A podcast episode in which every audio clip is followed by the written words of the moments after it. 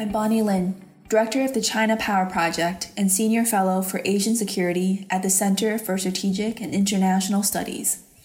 In this episode of the China Power Podcast, we're discussing Xi Jinping's foreign policy ambitions and how China's power is reshaping the world.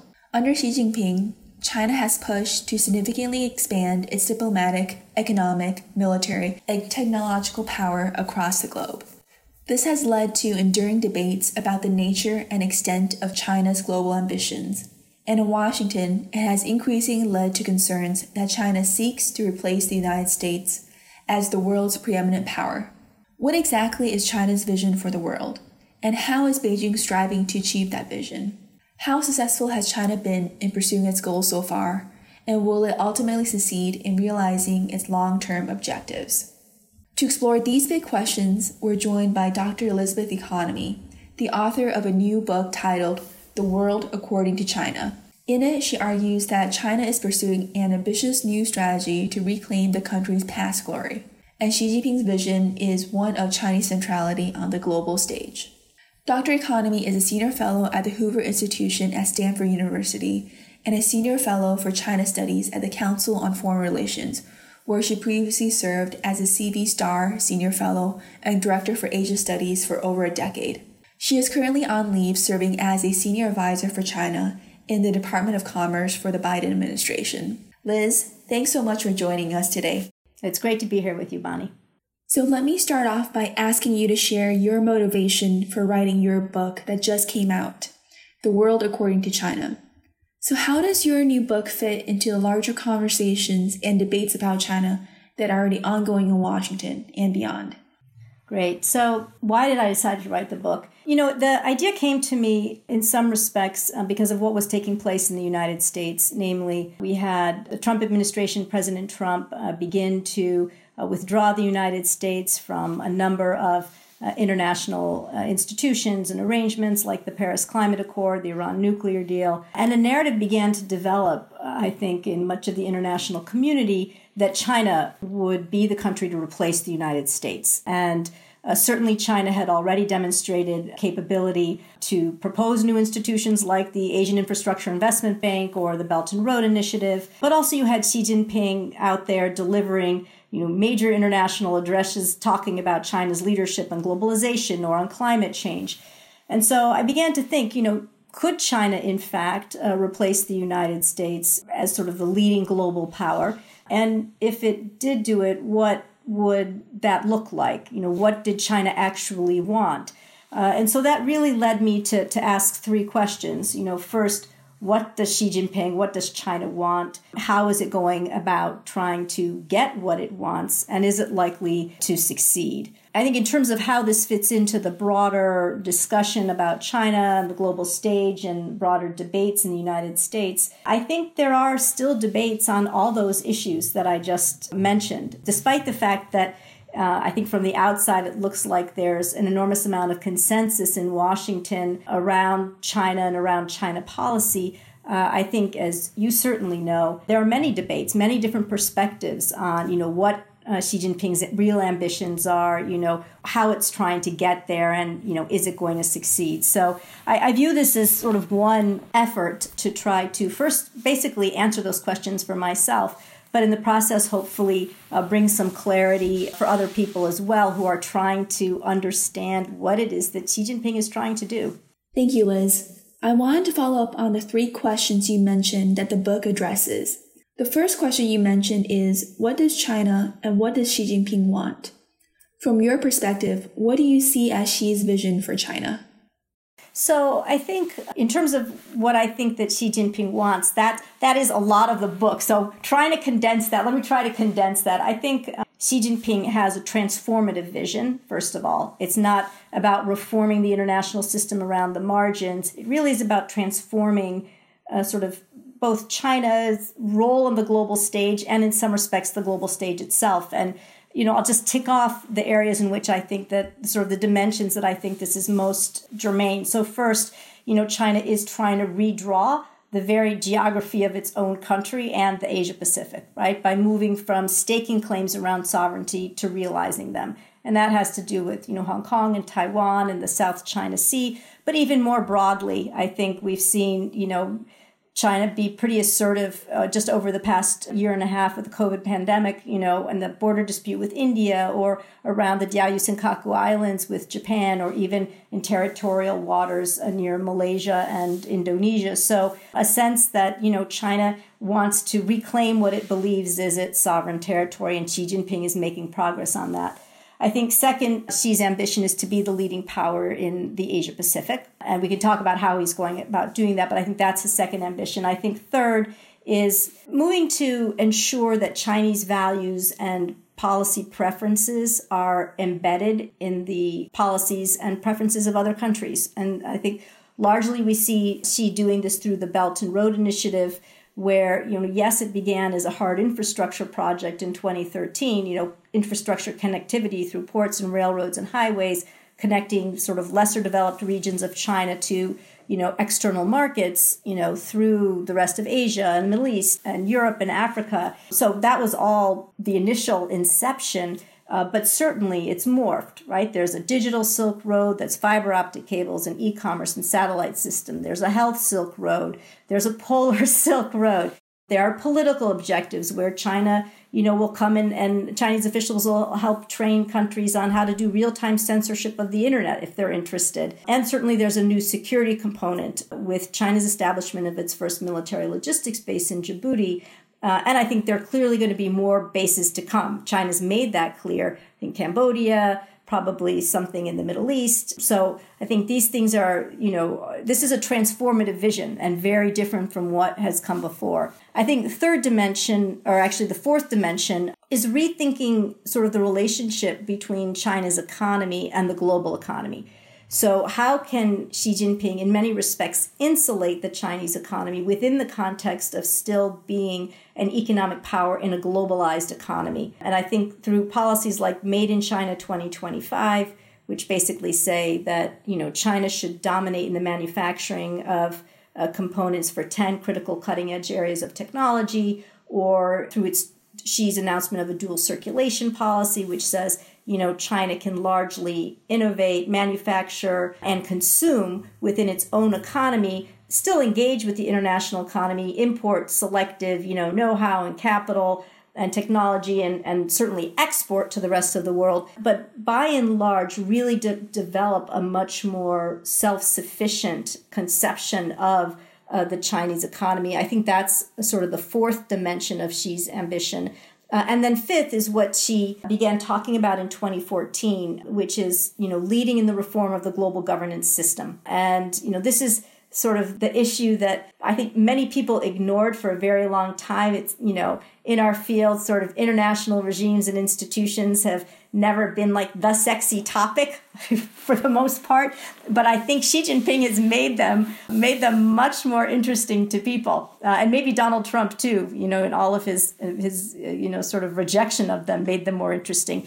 But I think um, Xi's interest in transforming norms and values in international institutions so that they align more with those of China is also a really significant thrust of his policy. And I think it's, you know, true in areas certainly like human rights and internet governance.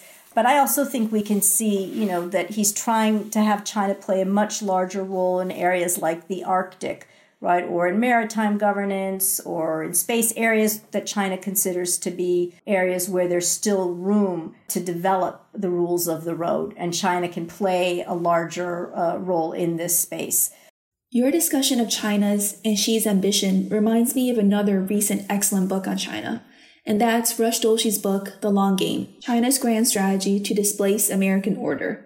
His book highlights the grand ambitions that successive Chinese leaders have had, and China's evolving grand strategy. What are some of the ways your book or argument differs from Rush's? So I think that's kind of the ambition that I sketch out, that I see as important for Xi. In terms of how my argument differs from that of, uh, for example, of Rush, I think probably the, the biggest difference, I mean, I think I talk about some areas that are different that, than he does in the book, some topics that are a little bit different. Um, I think he has more of a security, overall security thrust than I do. I think the biggest difference is probably uh, the importance that I place on Xi Jinping and Xi Jinping's leadership and his speeches and his voice and his views. I think in the context of Rush's book, there's the sense that develops is that there's a, a long continuity, right? That this is structurally driven, that this is not about any one individual leader. Yes, leader is important, but by and large, this is what we should anticipate coming from China in the past and in the future. Many of the ideas that Xi is now bringing to life are ideas that have been present in China before. I, I think for me, that is all certainly true, but I was trained as somebody who believed that leadership matters, and I was trained as a as an expert on the Soviet Union. And my first job was following uh, Gorbachev in the U S government for uh, two years. And so, and I came into that position basically when he came to power. And so for me, I can look and think, yeah, actually a leader can really make a big difference. And I personally think that Xi Jinping is that kind of leader that makes a big difference. Even though there were ideas that sort of floated around, for example, that were similar to the Belt and Road Initiative. I mean, look, Jiang Zemin's, you know, go-out strategy, Zhu Rongji and Jiang Zemin's go-out strategy in nineteen ninety-nine is kind of a precursor in some respects to the Belt and Road. Belt and Road is more about connectivity rather than simply telling companies, to, Chinese companies, to go out and exploit resources from other countries in order to fuel China's economic growth. But some of that was there. And And the debates around something like a Belt and Road, the discussions, the policy ideas were all there. The policy ideas for an Asian Infrastructure Investment Bank in one form or another existed before Xi Jinping. But ideas exist in all countries around different kinds of issues, right? So there are all these ideas, right? It takes a certain leader to transform, to choose those particular ideas and transform them into policy. And it took Xi Jinping, for example, just to use a, a very different kind of example, to say, I don't want all this foreign influence inside China. I don't want all these foreign ideas coming into China. I'm going to pass this foreign non-governmental organization law that in the end took the number of foreign N G Os operating in China from over seven thousand to something like four hundred. Okay, so that was Xi Jinping. You know, you can look back and track discussions and debates about the role of foreign N G Os and indeed N G Os in China for well over a couple of decades and see that there are all sorts of ideas floating around, right? From empowering N G Os in China to constraining them. So those policies are always, those ideas are there. It really depends on the leader to choose which ideas are the ones that are going to, to come to fruition. It sounds like what you're also saying is that Xi, in many ways, because he's so transformative and because he has this larger vision for China, is much more risk-taking and much bolder than some of his predecessors. Could you talk a bit more on what you see as making Xi unique in the efforts or initiatives that he has pushed forward? Yeah, I mean, I think he certainly his I think his you're exactly right. His risk-taking profile is much higher than than previous Chinese leaders. I, I think he is someone who is willing to endure significant disequilibrium in order to achieve, you know, an ultimate objective. I think you can see that in the way that he approached Hong Kong, right? So I mean, basically just suffocated every bit of democracy, right, out of Hong Kong in a pretty short period of time. You know, a lot of people in the international community thought he would never do that because of the economic ramifications, completely misread his willingness to tolerate opprobrium from the international community for doing anything like that, and the priority that he, I think he places on sovereignty. I mean, I think that's important to recognize that that issue of sovereignty is so paramount for him, right, that he is willing to tolerate a lot of sort of destabilization in the system. I think we see that with the South China Sea. We saw that with the border dispute with India.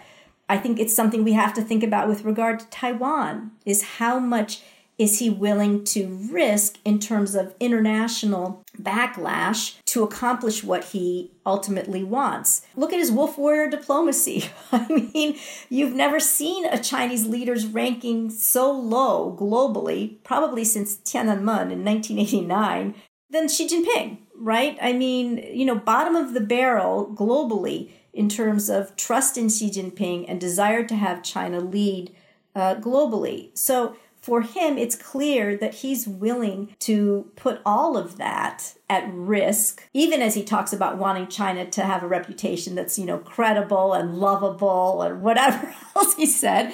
And um, he's willing to put all of that at risk for whatever he believes is the ultimate objective. So I, I do see him as a much greater risk taker than, than previous Chinese leaders. So what does this mean in terms of U S China relations and how he thinks about the U S China relationship? At least from my sense of what's going on, it seems that Xi sees a number of threats, both internally and externally, to be supported by or indirectly linked to the United States. What is your sense? Does he view China as being able to work with the United States, or does he see the two as destined for competition, if not conflict?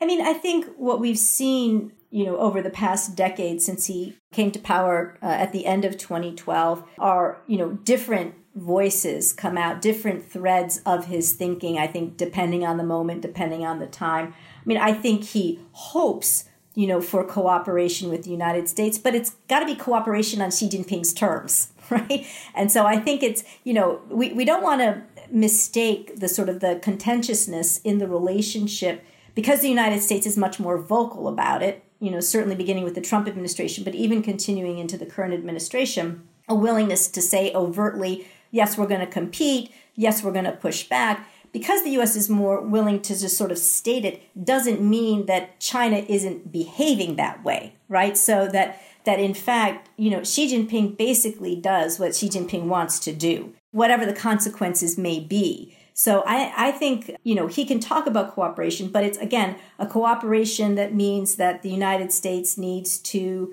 uh, accede, right, to China's sovereignty claims, that you can't have the general manager of the Houston Rockets say, fight for freedom, you know, stand with Hong Kong, you know, to tweet that and not expect to be punished economically. It, so there are a whole range of consequences that China is willing to enforce on other actors and on other countries when they don't do what China wants. And it's, and I think just to, to finish this point, I think it's important to recognize, you know, this is often framed as a U S China issue, but it's not. I mean, look at what China has done with Germany, right? With MERICS, with putting sanctions on individual German parliamentarians. Look what China's done with the boycott against Australia. I mean, this is a much broader sort of set of behaviors emanating from China than just China and the United States. Thank you. When you were discussing Xi's transformative vision, you assessed that he had five different goals for China. This includes redrawing China and Asia's geography, making China into a leading power in the Asia-Pacific, rethinking China's relationship with the global economy, making China more economically self-sufficient, and leading reform of the global governance system to ensure that Chinese values and preferences are embedded. So across these five areas, do you think China is succeeding in achieving its long-term goals? And in what areas do you see more Chinese success, and what areas do you see China as falling short of its goals? So I think China has achieved success in all the dimensions that I listed up to a point. And I think you can see that, you know, look, out of its core sovereignty priorities, Hong Kong, Taiwan, South China Sea, it has completely now incorporated Hong Kong to make it just another Chinese city. There's no more one country, two systems. That's non-existent. It has uh, made progress. You know, it, it's created and militarized seven artificers in the South China Sea. Its military has only become more robust, and its navy is now the largest in the world. So Uh, it's made progress, I think, in asserting its claims. It's ignored the ruling of the uh, Permanent Court of Arbitration, uh, The Hague, that said that its claims were not uh, within international law. So it's it's doing what it wants in the South China Sea. Uh, it has not made progress, I would say, with regard to Taiwan, really. Yes, it's bought off a few more of Taiwan's diplomatic allies, but it's a good example of where Xi Jinping's pressure, where Chinese pressure has caused a backlash that I believe makes it more difficult for Xi Jinping to realize his objectives, right? So what Xi Jinping has done in the South China Sea, what he's done with Taiwan, has caused you know, Australia and Japan now to step up and say that Taiwan's security is linked to their own. That's the first time in history that they've done that. I mean, and that's the result of China's behavior, right? So we now have AUKUS. And so instead, you know, China has called for the dissolution of the U S-led alliance system. It says the systems, you know, are anachronistic and anti-China. And instead, you have an entirely new defense pact with the U K and Australia and the United States that's come about just last year, again, as a result of China's behavior. So I think, you know, again, if you look at all those dimensions, I think what you'll find is that there's been progress, but that the international community, that China's pushed too hard, and now you've got resistance and you're getting a coalescence of opposition that's being established to thwart Xi Jinping's realization, his ultimate realization of his objectives. You know, one of the things that I found, for example, is, you know, we tend to assume that when Xi Jinping says something like, we're, you know, we're going to have a thousand Confucius Institutes, or we've got this huge Belt and Road Initiative and this transformative thing, we kind of just accept that that's what's going to happen. Right? The media report on the initiative, and then you get a few years where there's a lot of attention paid and ninety percent of it's positive, right? This is everything that China's doing and it's succeeding. And yes, there are these negative implications, but by and large, China is succeeding in what it wants. But very few efforts are made then to look and say, okay, let's let's do an assessment of what this actually looks like now. And so, you know, for example, I found that, yes, China said it wanted to have one thousand Confucius Institutes by twenty twenty and had five hundred forty-two. Okay, so what does that tell us about China's ambitions? It tells us, yes, you remember, there's this enormous proliferation of Confucius Institutes globally. And then all of a sudden, the United States and Sweden and Canada and a number of democracies, concerns began to emerge. Concerns about the fact that the contracts with universities were not transparent. Concerns that China was choosing the teachers and the curriculum, an agreement that a university would have with no other external actor. So all of these things then happen that cause, I think, other countries and international actors to, the alarm bells are sounded at some point. And then you get this kind of pushback against the way that China's doing business. And I guess the last, you know, I'll make two quick points on this. I think if you look at, in terms of what China's been doing to sort of develop this more self-sufficient uh, economy and its, you know, push on indigenous innovation, I think one of the impacts of that, one of the results has been that countries now look, and it's very difficult to, to say what Chinese company is private and what Chinese company is not.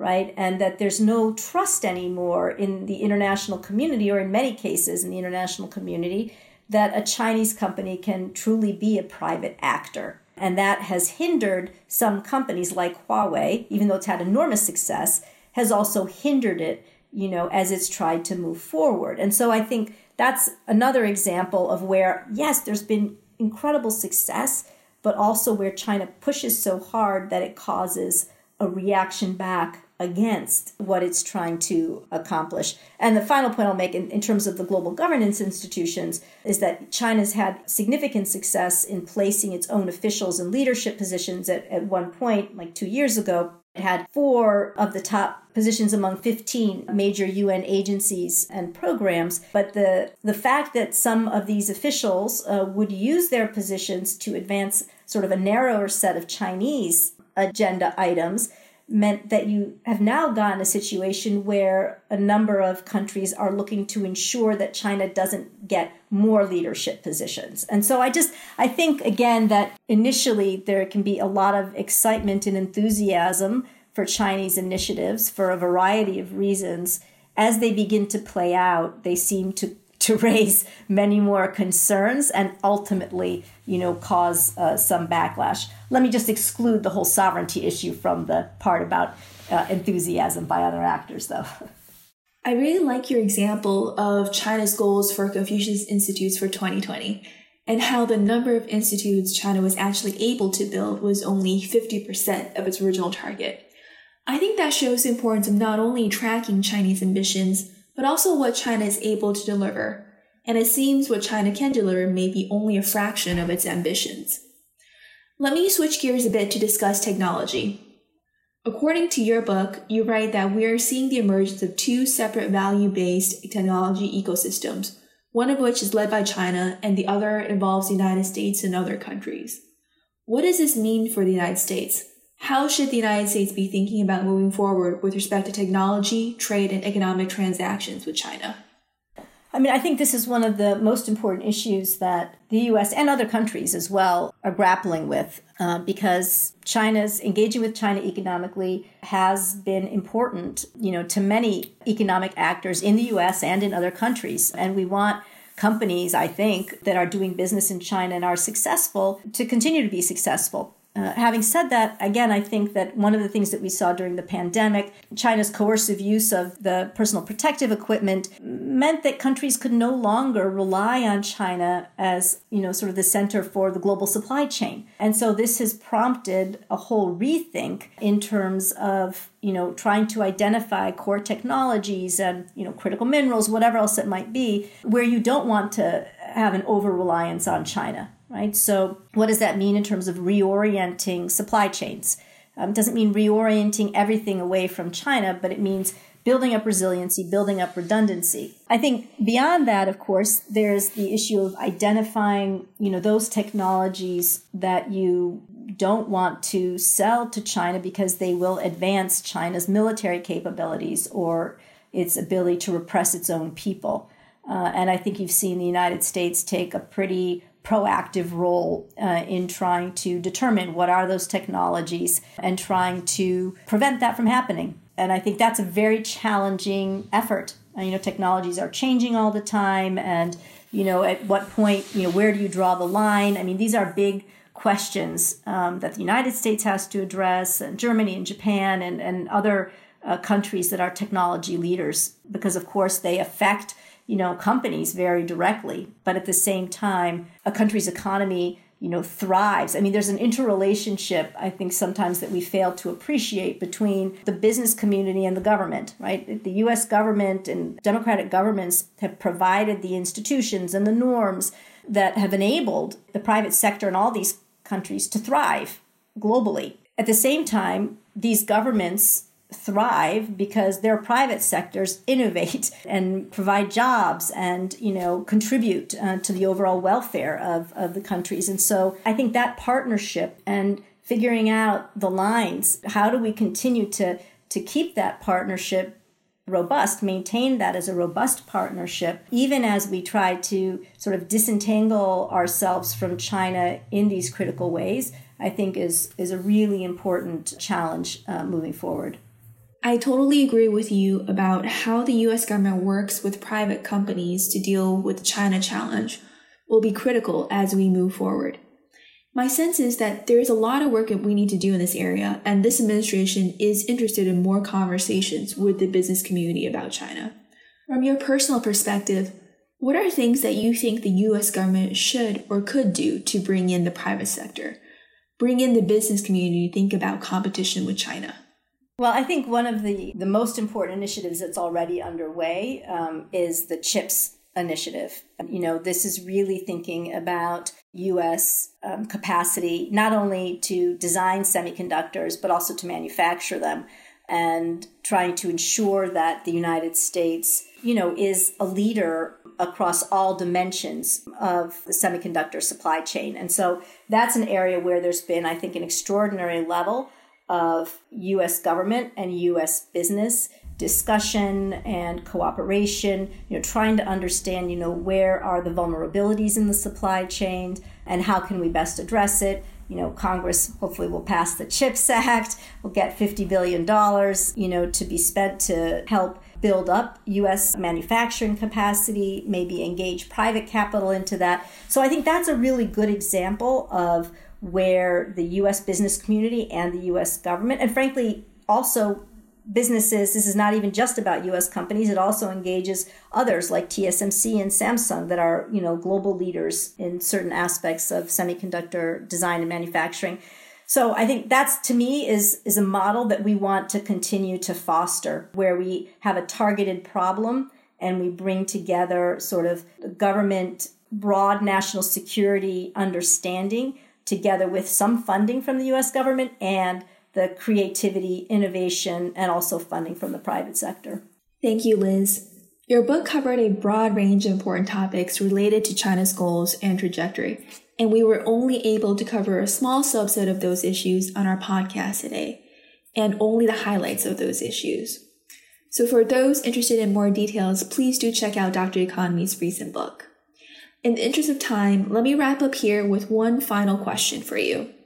So when you look into the near future, the next one or two years, what are things that worry you the most in terms of Chinese activities or developments? Basically, what keeps you up at night as you look into China's future?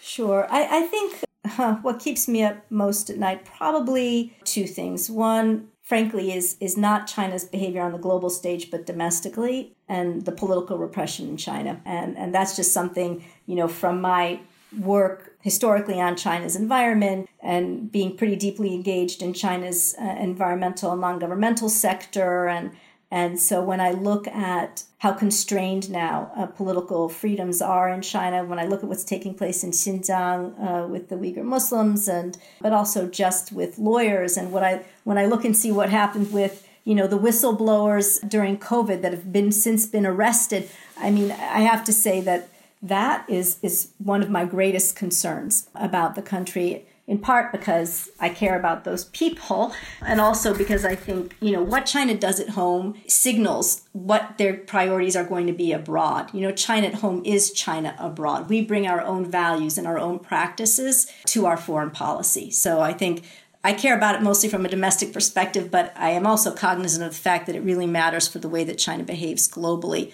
And then if I had my second second issue, it would probably be Taiwan. And I think, as you know, this is a big debate in our own community of China analysts and scholars over the likelihood of military action by Beijing against Taiwan. And I tend to be a little bit more worried about it than some others. Uh, because I do think that it is a top priority of Xi Jinping, and I don't see that path toward peaceful unification. I haven't heard how that's going to happen from uh, any of my Chinese colleagues. So barring that, I'm concerned about that. So those are probably the two things that keep me up most at night right now. Thanks, Bonnie.